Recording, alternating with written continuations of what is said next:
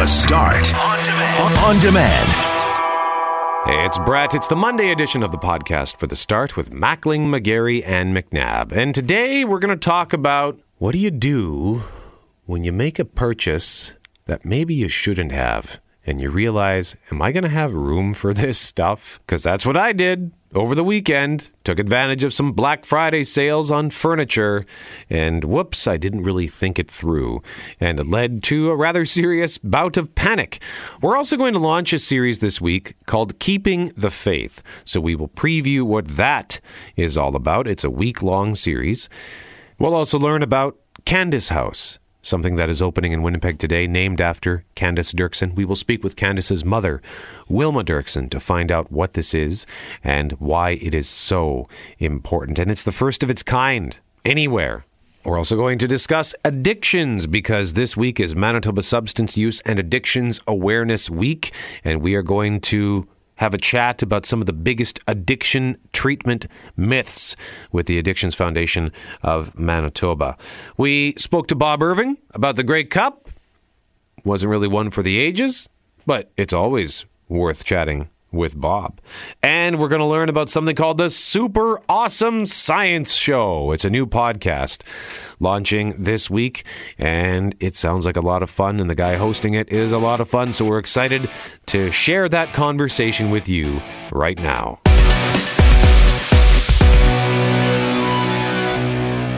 Mackling, McGarry, McNabb on 680 CJOB. Jeff Braun is here. Kelly Moore is here. Jeff Fortier. And I said that our next segment would be brought to you by Bad Decisions by Brett McGarry. And here's the deal. Here's what happened this weekend. Saturday, girlfriend and I decided to go shopping for a new bed because hers is trash. Went to Lee, it's just done. And it's like a Trump brand bed. Like, what the hell? really? Yeah. Oh, So did you burn it? I should have. Went to Leon's, got a great deal. Some places like uh, the best bed you can buy. Yeah, yeah. Do we need to make sleep? No, I don't. Make, sleep a great great Make again. sleeping great again. oh boy. Some places, I think Sleep Country will take away your old bed, right? Yeah. Uh, Leon's would not, but they they tell us that they work with this not for profit place that will come and take it away. So we figure, hey, that's cool. And then while we were in the store, we just decided to wander around and look at sectionals. Let's just go look, she says. LOL. Because we ended up finding one we both liked. And after some haggling with each other, we decided to buy that too. Uh, again, thinking, well, we'll just call this not for profit place to come get the old couch. He has a couch and a love seat that need to go somewhere. So we get a delivery scheduled for Leon's for today. Uh, leave the store, and I look up this not for profit uh, pickup place. They they're not even open until Tuesday, so I can't get a hold of them to book uh, a pickup time. So which means probably not going to be able to come schedule a pickup for a few days beyond that. So what are we going to do? We could easily prop the old mattress and box spring up against a wall somewhere. That's not the end of the world. But a couch and a love seat in a 650 square foot apartment? I don't know about that. So we ended up spending our Sunday morning in this frantic panic trying to figure out what do we do. I call 311 to look into their pickup for larger items, right? Uh, the earliest they can do for that, December 4th. So that's not going to work. So I call a friend, who, and I hate to be this guy, you know, everyone, any guy, the any friend person. with a truck. The yeah. friend with the truck. Yeah. Yeah. the, the, the person with the truck always ends up being the person who ha- is gets harassed by people like me. So he just bought this new truck. I think I know who you phoned. Yeah, Mike Owner, a former producer here at 680 Oh, geez. CJOB, called him to see if he was free. Was he on the 311 call too? No, he was not. uh, he he was busy working, doing other things for the city though, so he couldn't uh, come help us out. Uh, so finally, we looked into some junk removal services. You know, there are some that advertise on this radio station. We finally found one uh, service that was available yesterday. This place called Trash Bandicoot. Good which- name. Yeah, great name. Isn't that? That was a video game, right? Jeff Fortier, did you ever play the video game Crash Bandicoot? That was on PlayStation. Yeah, it was a did you- great game. Yeah, so they came, took it away for, took it all away for a hundred bucks. The guy was super nice and friendly. His name, by the way, the guy who came and picked it up was Mac. Oh, oh I like it. So it all worked out, but had it not worked out, we would have had to get very creative on where do we put all this stuff. So, I guess my first question, Jeff Braun, do you? I could have saved you a hundred bucks. I would have come over with my little hatchet. We would have torn those couches to pieces. Yeah, I was thinking of you a take one chunk, you Wait till it's dark. You go down an alley till you find a dumpster. You throw it in. Take another chunk. Go down the other way down the alley till you find another dumpster. You throw it in. Oh it takes half an hour. Your couch is gone. But the- was the and it cannot still be good? traced back to you because it's in eight different dumpsters. Oh my Very god, good. I'm, I'm slightly concerned about maniacal. you. Have, you Yeah. done, have you done this before? My friend's done it. Wow. Oh, my friend. It's always a friend Yeah, and you helped them. asking uh, for a friend. Maybe. Those files are closed. Aren't you? I always have that thought. I was helping a friend move about a, two years ago, and we had all this excess like garbage and things in the back of the car, and there was no room left at her place in the new garbage can. And you're like, let's just find a dumpster. And then as you're Yeah. chucking it into this dumpster, you're looking around for like See if there's a security camera. cameras. And I was like, oh god, now I'm going to be the global news anchor that like chucked away, illegally dumped. So Didn't to you have your balaclava We actually ended up not doing it because we were so. This is how not a criminal I am. I'm like, I don't want to be caught illegal dumping. Good. That's good. I wish there were more people like you. You could have put it in my garage, Brett. But uh, getting it there, how do I get it there? I don't know, but you know, you could have put it in my garage because you know, there's no room to put cars in there, so you might as well just add it. Yeah, like the Oh. only solution that we would have had in the apartment would have been to like Tetris stack the love seat on top of the couch and try to tuck it away somewhere, but that just would have been a pain. So that, I was somewhat regretful for the decision because I don't like to buy big things without thinking it through. I like to do my research. I don't just like to walk in and buy something because I didn't think clearly didn't think through the consequences. It worked out fine, but Jeff, that's a great creative solution. Yeah. Kelly, you seem like a kind of guy who would have uh, some creative solutions as well to that. Kelly's sort of guy thing. that has the truck, though. Yeah, well, I used to have a truck, Yeah. not anymore. Yeah, I uh, I have learned through the trial of my previous errors to uh, make sure that you measure before you buy certain things, just to make sure that it fits. Uh, and uh, yeah, so we're we try to plan out even to the point where I measure doorways to make sure that a, a couch or sofa or whatever can get there. Now we had to buy a, a mattress or a box spring rather for uh, the downstairs bedroom. And thank goodness the guy who owned the house before me said, by the way, the the uh, stairs are too narrow going down to the basement, so buy one of those folding box springs. That uh, saved me a lot of problems because I wouldn't have thought of that. We had a staircase once in an apartment that was too narrow to get the couch up. Yeah. And so my dad and I and my roommate had to jerry rig like a pulley system over the back balcony. And he's just yelling in the middle of the winter, heave, heave. And there's just like the three of us just like sweating it out. Like I was like, oh my gosh, is anyone watching us We right now? But that. it worked. We had to do that at my youngest daughter's apartment. She moved into the old Maple Leaf apartments on Corydon there, and we did the Yes. same thing. Yes. having to put the couch up through the. The uh, best part was when we moved out, we just left the couch in there. it's like, well, this couch isn't coming with us. Somebody my else gets to word. inherit this couch. I looked Oh. at a house uh, a few years ago, like 10 years ago, I guess. I was looking at houses and I looked at one in Wolseley and it had, it was a beautiful house, big house, but its staircase was super narrow to go Yeah. up. And uh, I think they said in order to get anything significant upstairs, you'll have to take the window out and then hoist it in that way. Yeah. And I thought, mm, I like it, but not that much. Not yeah, enough. thanks for the heads up. breaker. I appreciate it. Yeah, I've moved uh, roughly 31 times in my lifetime. and That's not I'm- my- roughly, my, Yeah. specifically. That's exactly what I was thinking. You very specific with the 31. Yeah, I, I counted it up a few months ago. My ki- my kids have moved exactly once, and uh, I was trying to let them know. And my hands are sweaty just hearing these stories. 'Cause- Really? Oh yeah, I hate moving. Yet I can't get rid of any stuff. You're probably exceedingly efficient at it, though. Oh, I'm pretty good at it, or my friends are very good at it. Yeah, that's why you can't park your cars in your garage. You must have lost a ton of stuff moving that many times. Mm. Don't they say that like every 10 moves equals one house fire I hadn't in heard terms that. of lost stuff? Lost one couch cushion on the way home from Calgary once. Which ruins the whole couch. Yeah, it did. Had to had to cut out fabric from the back of the couch. Check dumpsters around And Bronx then take it, and then yeah, take it find one that matches. to the upholstery company, and they made a new cushion.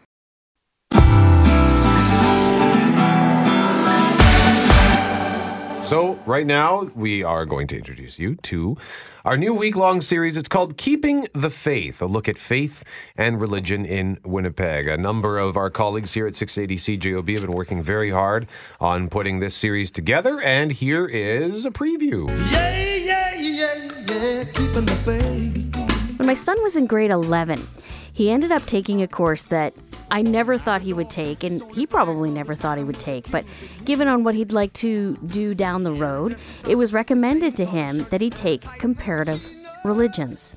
And as he brought the work home, I was intrigued because there's just so much that we don't know about other religions and cultures. And it really opened my eyes. Why do certain religions dress the way they do? What are those things called? Why do they eat certain things at certain celebrations? How are weddings and funerals handled? And I think knowing all of these things fosters a better understanding in our community because at the end of the day, I think a lot of the fear and ignorance comes from just not knowing. So the idea behind keeping the faith is really just to provide education. We're not trying to say you should be religious or you shouldn't be religious or you should change religions. It's just about understanding each other. I was raised Catholic and I went to a Catholic high school, and I will admit that I don't go to church anymore. But one of the best parts of the Catholic education was learning about other religions and world religions in grade 11. It was an eye opening experience because other religions, you don't really come across it in your day to day life. It's really just your bubble of if you go to a Catholic church, if you go to a United church, that's your circle. And you often don't really realize what other religions are about, whether it's Islam, whether it's Judaism, whether it's Sikhism. There's all kinds of different belief systems in our world. And there have probably for a long time been ignorant opinions about different religions that now that there's the information age and the news cycle that we're in, they're maybe amplified more than what we're used to hearing. I don't think gaining an understanding of others is that difficult to achieve. I think once you actually sit down with somebody, it's easier to understand, comprehend, and see where people are coming from as opposed to making blanket assumptions about people from different faiths. I expect that what we'll find is that while fewer people are actually going to church, just the same amount of people would identify as being spiritual to some degree, just not into a particular religion or practicing a specific religion. You know, modern society, for lack of a better term, people just aren't into getting up early and going to church on a Sunday. I think if you break down most religions, you'll find a lot of very common sense type quote unquote rules that the like most of it's be nice to people. How hard is that? A lot of people think they don't need to go to church to figure that out. People are now getting ordained on the internet so that they can marry their friends. Churches now have a huge online element. So that's an area that I'm really interested. It's 2018, everything is online including religion. I think there's going to be some kooky stuff online. There always has been since the beginning of the internet. But I think you're also now seeing more traditional religion and traditional churches using online to get their message out there to people that maybe can't come in for that regular Sunday service, but they want to worship and they want to worship in that church and they do it online.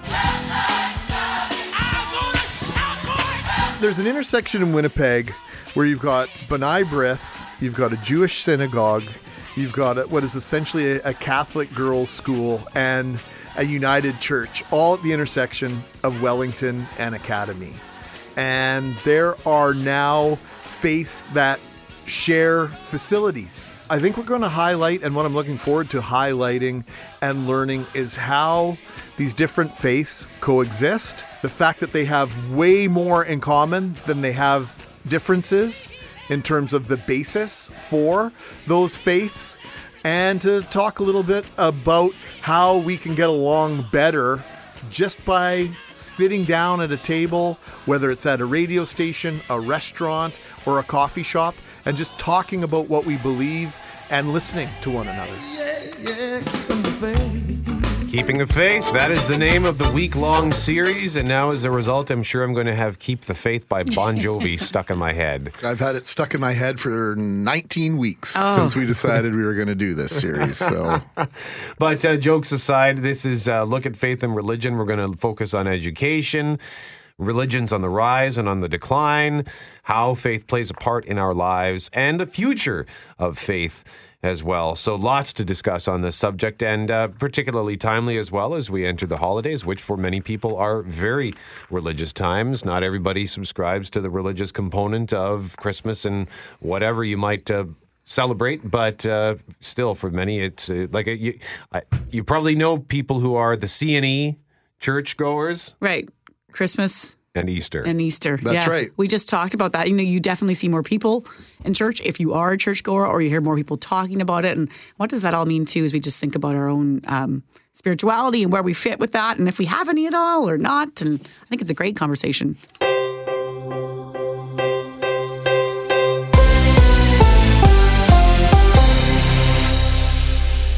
Brittany Greenslade gave us details at 7.15.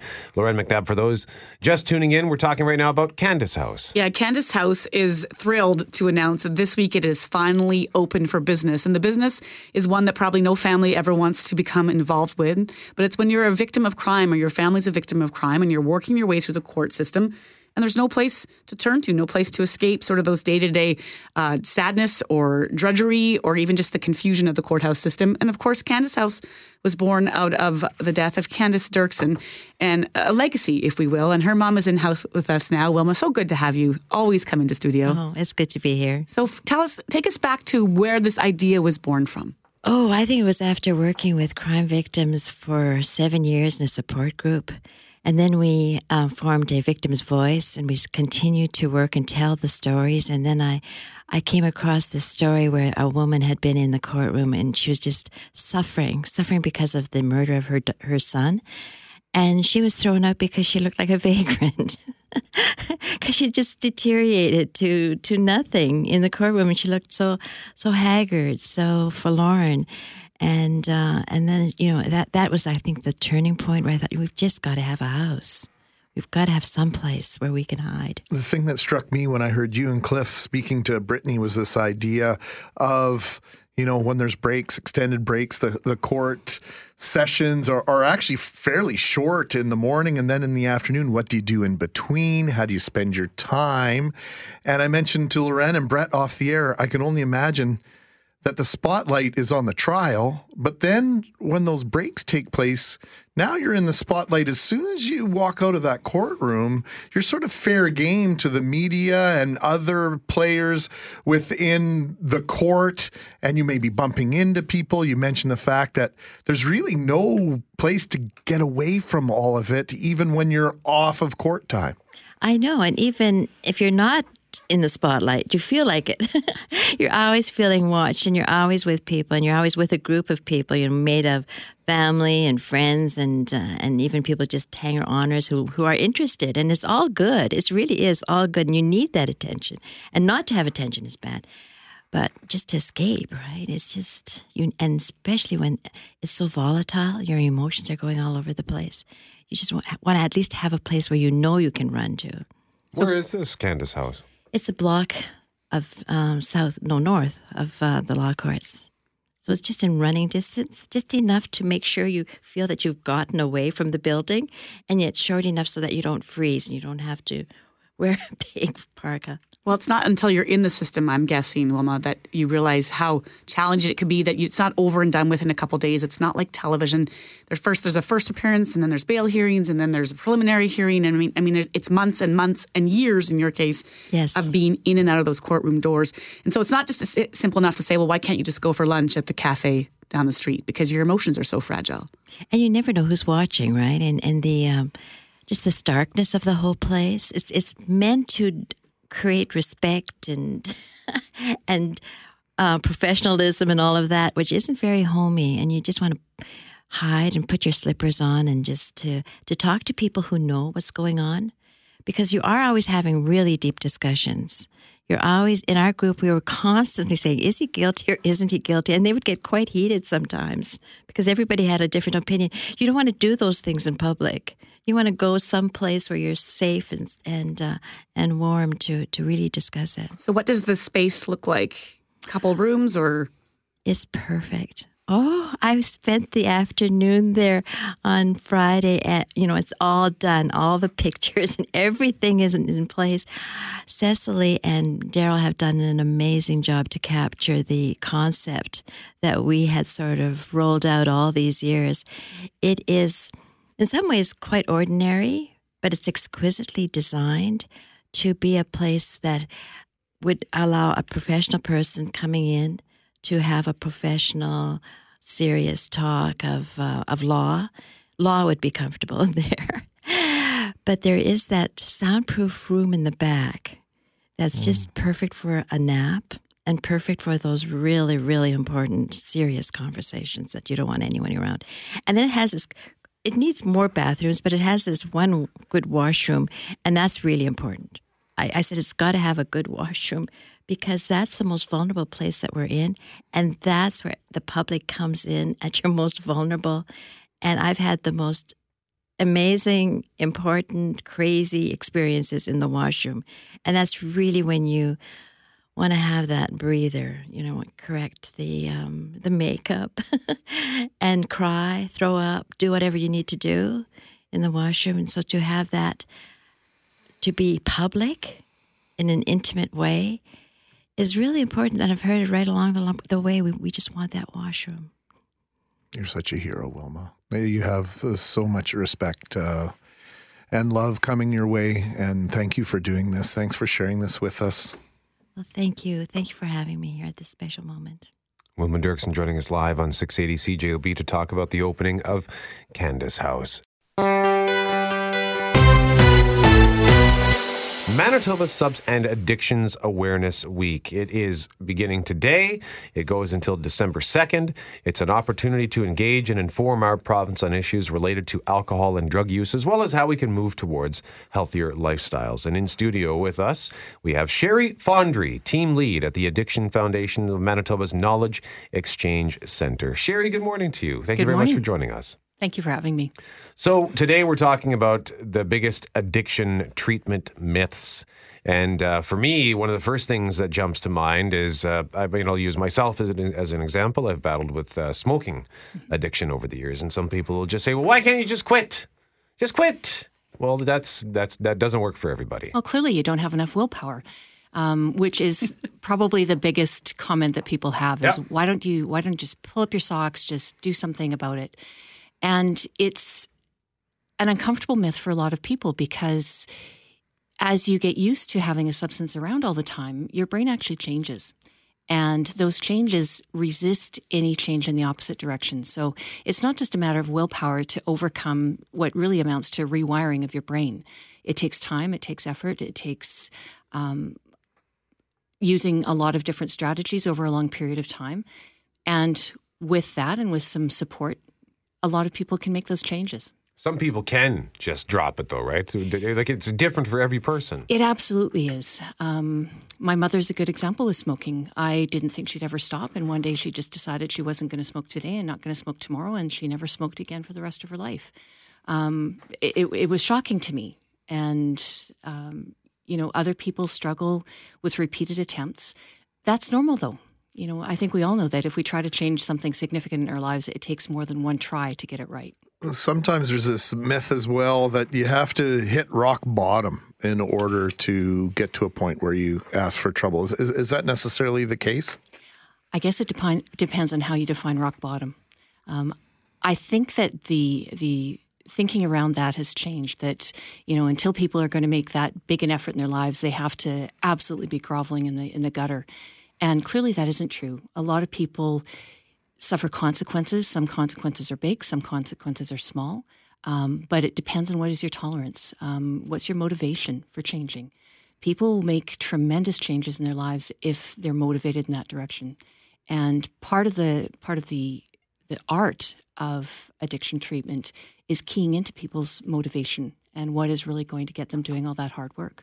Um, so rock bottom, I think even the most traditional people in 12 step will say that no, well, we can raise that bottom up so that you don't have to lose everything before you make changes. How often are people, and and I'm perhaps every addiction or drug or vice is different. But you know, for example, talking about the meth crisis in Winnipeg and the, and the struggle people are having to, to get off that drug, and what we keep hearing is the need for all these treatment facilities because it's not as simple as even signing up for one program. Because sometimes people, for lack of a better word, are repeat customers. Mm-hmm. The the the, the one time treatment they might not take the first time. It might not even be the second time. Is that common with all addictions, or are there some that are just harder to beat than others? It's common to all addictions that that repeat tries are likely necessary for most people. Um, as I said, you know, people don't get it right the first time.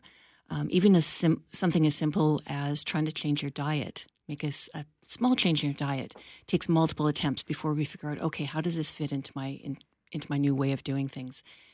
There are, though, some drugs that are harder to quit than others. Um, some drugs are just more addictive than others, methamphetamine being one of the worst, possibly the worst, in terms of the intensity of the addiction. Um, some ways that you use drugs make them more addictive than others. So, going back to the smoking thing, the fact that you're smoking the nicotine, delivering it to your brain so incredibly quickly through that method means that that method of use is more addictive. So, smoking is the quickest way to get a drug to the brain. Um, it's the most addictive method. Injecting, second quickest, you know, second only by a few seconds to smoking. Very addictive method. People who take things by mouth would find them a little less addictive than using other routes. So it's a combination of the drug and the way you're using it, your environment, um, to a lot of extent, you know, your your history as well. Trauma history is going to make some people more vulnerable to to addiction than people without a history of trauma. So so many complex factors come into play. Our guest is Sherry Fondry, team lead at the Addiction Foundations of Manitoba's Knowledge Exchange Center. We're talking about the biggest addiction treatment myths during this Manitoba Substance Use and Addictions Awareness Week. And another myth that you've highlighted here is that addiction treatment means a com- commitment to complete abstinence. That just reading that, that seems like that kind of makes sense. How is that a myth? I think when um, when you look at it, we we've changed the name of of this week, celebrating people's um, you know attempts at recovery to Substance Use and Addiction Awareness Week, and we recognize that you know addiction is kind of the end of a long path that you know you and your brain take together with a drug, um, and end up with you know this different wiring that we call addiction. People can suffer harm from substances long before they hit that that endpoint of addiction. So we're recognizing that some people who are just walking down that path and misusing or overusing substances um, can be suffering consequences from that, and that means that if they cut back their use, then they they might not be suffering the consequences anymore. And for some people, that that's all that's necessary. And I think all we have to do is reflect back on our early to mid twenties to realize that you know most of us have gone down that path towards overusing something, and we are able to walk it back, find a more reasonable um, level of use, pattern of use, and stop binging on the weekends, for example. And that could be our treatment. That could be our awareness of, of how to do things better. How much is that outside perception? These you've listed these these myths. How much of the the permeation of those myths and others' views of what it means to be an addict are a barrier to those that have addictions getting treatment? All of them constitute a barrier.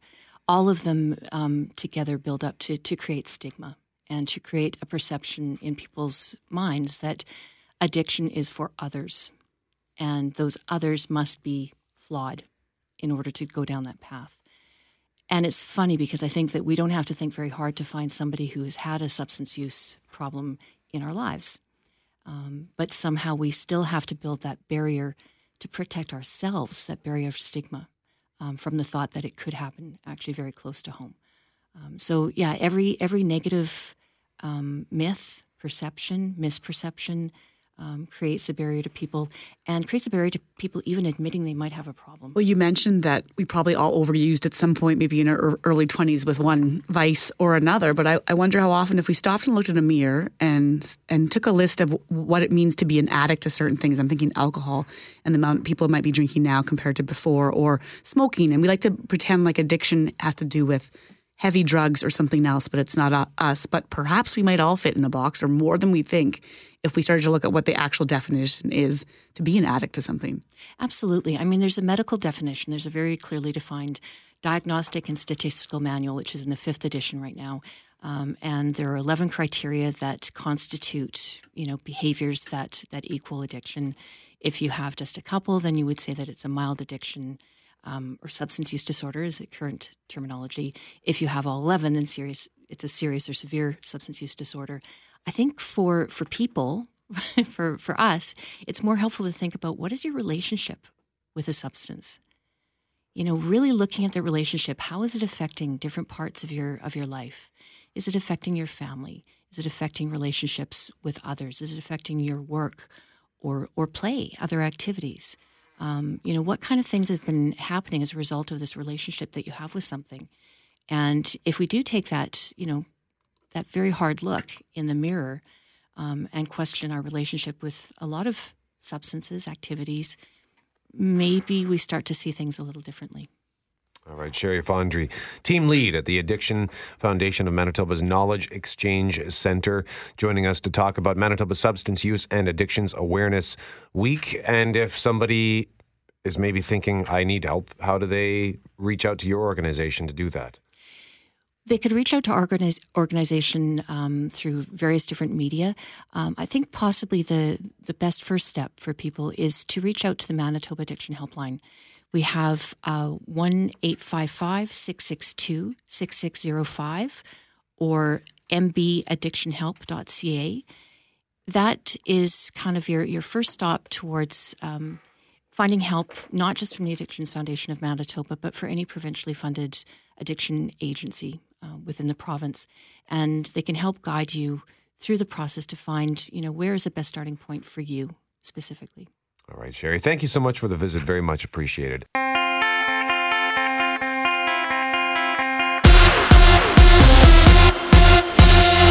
We will welcome our next guest, the one, the only, Bob Irving, joining us live on 680 CJOB.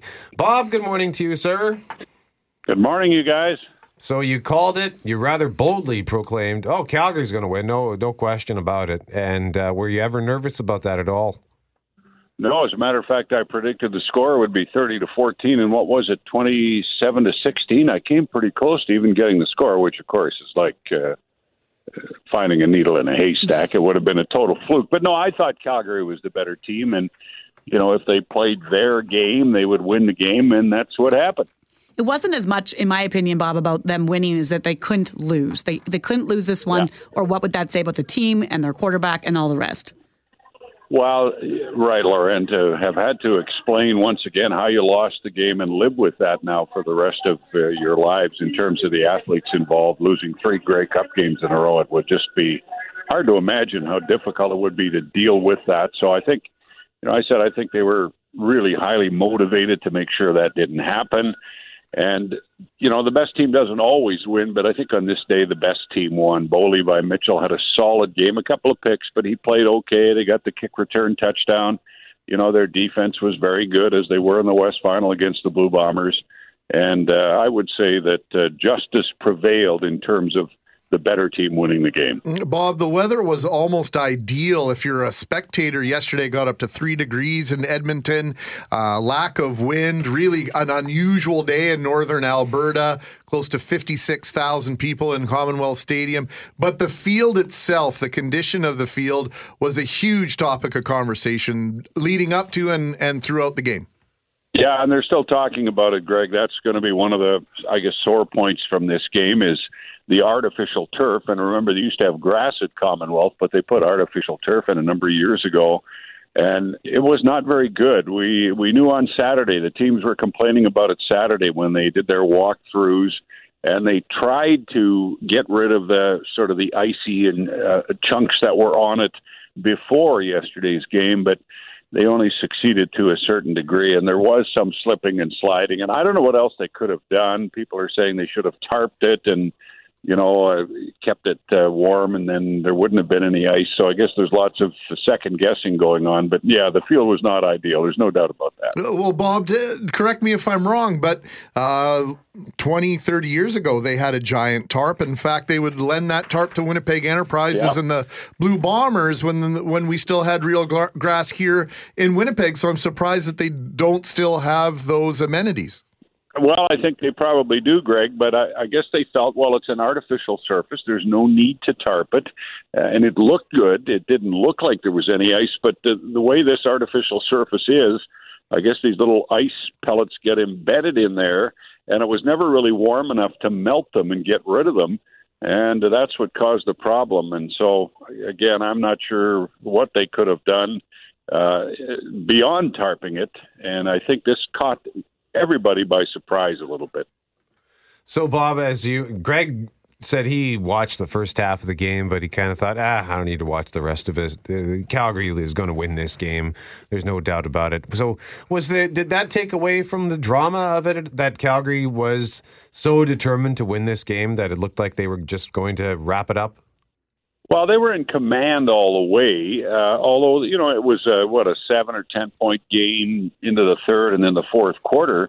Uh, so I, you know, I don't think it was ever in doubt. I, I didn't think it was ever in doubt. But when you think about Calgary blowing the last two Grey Cup games, you know, I turned to somebody and said, "You think there's any way the Stamps can find a way to lose this game?"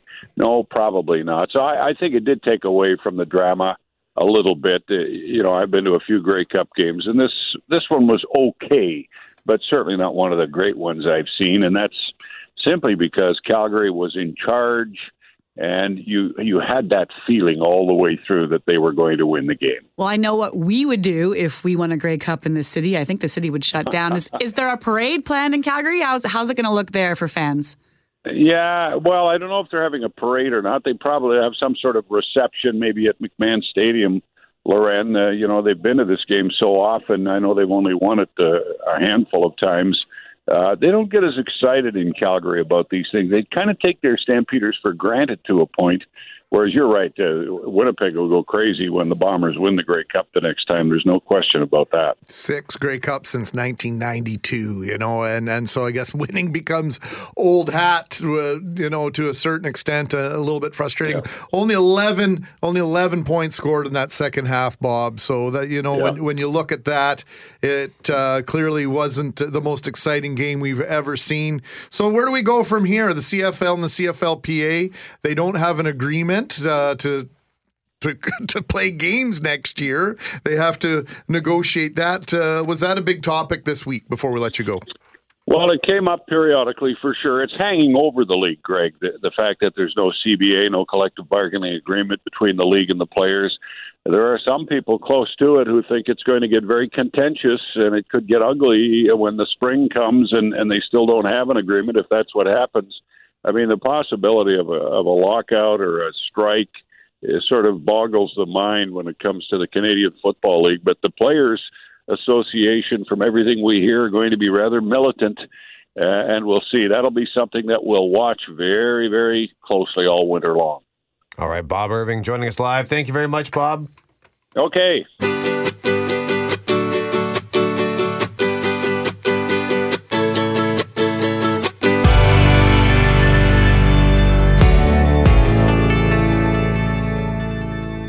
Tell you about this. Ever wonder what foods are good for you? Is love real or just a chemical reaction? And what the heck is blockchain anyway? I'm Jason the Germ Guy Tetro, and this is the Super Awesome Science Show. Join me on this weekly podcast exploring science that matters to you. If it ends in ology, we've got it covered chemistry and physics too. Subscribe for free on Apple Podcasts, Google Podcasts, or wherever you get your podcasts. It's an experience you won't forget. You might even call it super awesome. And this podcast starts tomorrow. And the host, Jason, the germ guy, Tetro, is on the line with us, joining us live on 680 CJOB. Jason, good morning to you, sir. Well, good morning. The germ guy. Now, uh, we've interviewed you before, but uh, for those who maybe are not familiar with you and are wondering, why is he called the germ guy? I guess we got to start there. Why are you the germ guy, Jason? Well, I've been in microbiology for about 30 years, and about 10 years ago, I got a chance to go on television and answer your questions. And when I was at the University of Ottawa, you know, the whole title, University of Ottawa microbiologist Jason Tetro, got a bit long. So the host at the time on live TV just went, and we're here with the germ guy. I looked at him and went, uh, what? And it stuck. Literally, I was at the grocery store like an hour later, and there's a couple people in the aisle going, "Hey, germ guy, how's it going?" Perfect. Way to take your degree and all your hard work, right, and just dumb it right down to the to, to germ guy. Well, I you know what? I think it's a great one though because germ, yeah, it talks about bugs and microbes and everything, and it really helped me get those two best sellers, the germ code and the germ files. But think about it this way: Have you ever had wheat germ? Yes. Yeah, well, germ means germinate. So in reality, what I can say is not only am I talking about bugs, but I'm also talking about the prototype of knowledge. And so I'm now the germ guy to germinate you with science. I love the sales pitch. no, That's you don't good. like you thought you not too much? No, I, like it. I like it. I'm going out to get a petri dish of knowledge right now. so, Jason, tell us uh, what are you going to be looking at in this first edition of, of this uh, of this podcast? Well, you know, like most podcasts that deal with science, we're going to deal with health and we're going to deal a little bit with diet. We're just going to take a little bit of a different approach to it. Um, have you ever had a scorpion satay? Oh, of course. That, that's my favorite. oh, it's, it's amazing, isn't it? It's just so good. Uh, wasp larva, I mean, that really goes well with some hot sauce. Um, and don't forget those crickets, because you can actually now get crickets at Loblaws and other uh, grocery stores like that. So we're going to talk about a different type of dietary product. We're going to talk about insects. I've tried the crickets, and if you like, they, they came in a package. They were like salted or something, and Yeah. as long as I didn't look at them and just ate them, they just tasted like a like a any other salty snack. Like really. a sunflower seed or something, no? Like it's just a bit crunchy? Did yeah. So it was it was it was. I had to get over the fact that I was eating a bug, but once I accepted it into my life, it was okay. So Well, that's good because um, since about 2010, there's been this uh, force coming from an international community trying to get us to eat more bugs. This is traditional in many cultures. It's just that in westernized society, we're used to, you know, cooking on a stove and our master chefs and Gordon Ramsay's pro- providing us with something that really looks interesting. But the fact is is that we're in a food security problem and we're going to have to start, you know, making sure we have more different and varied, varied uh, types of food. And insects are incredibly nutritious.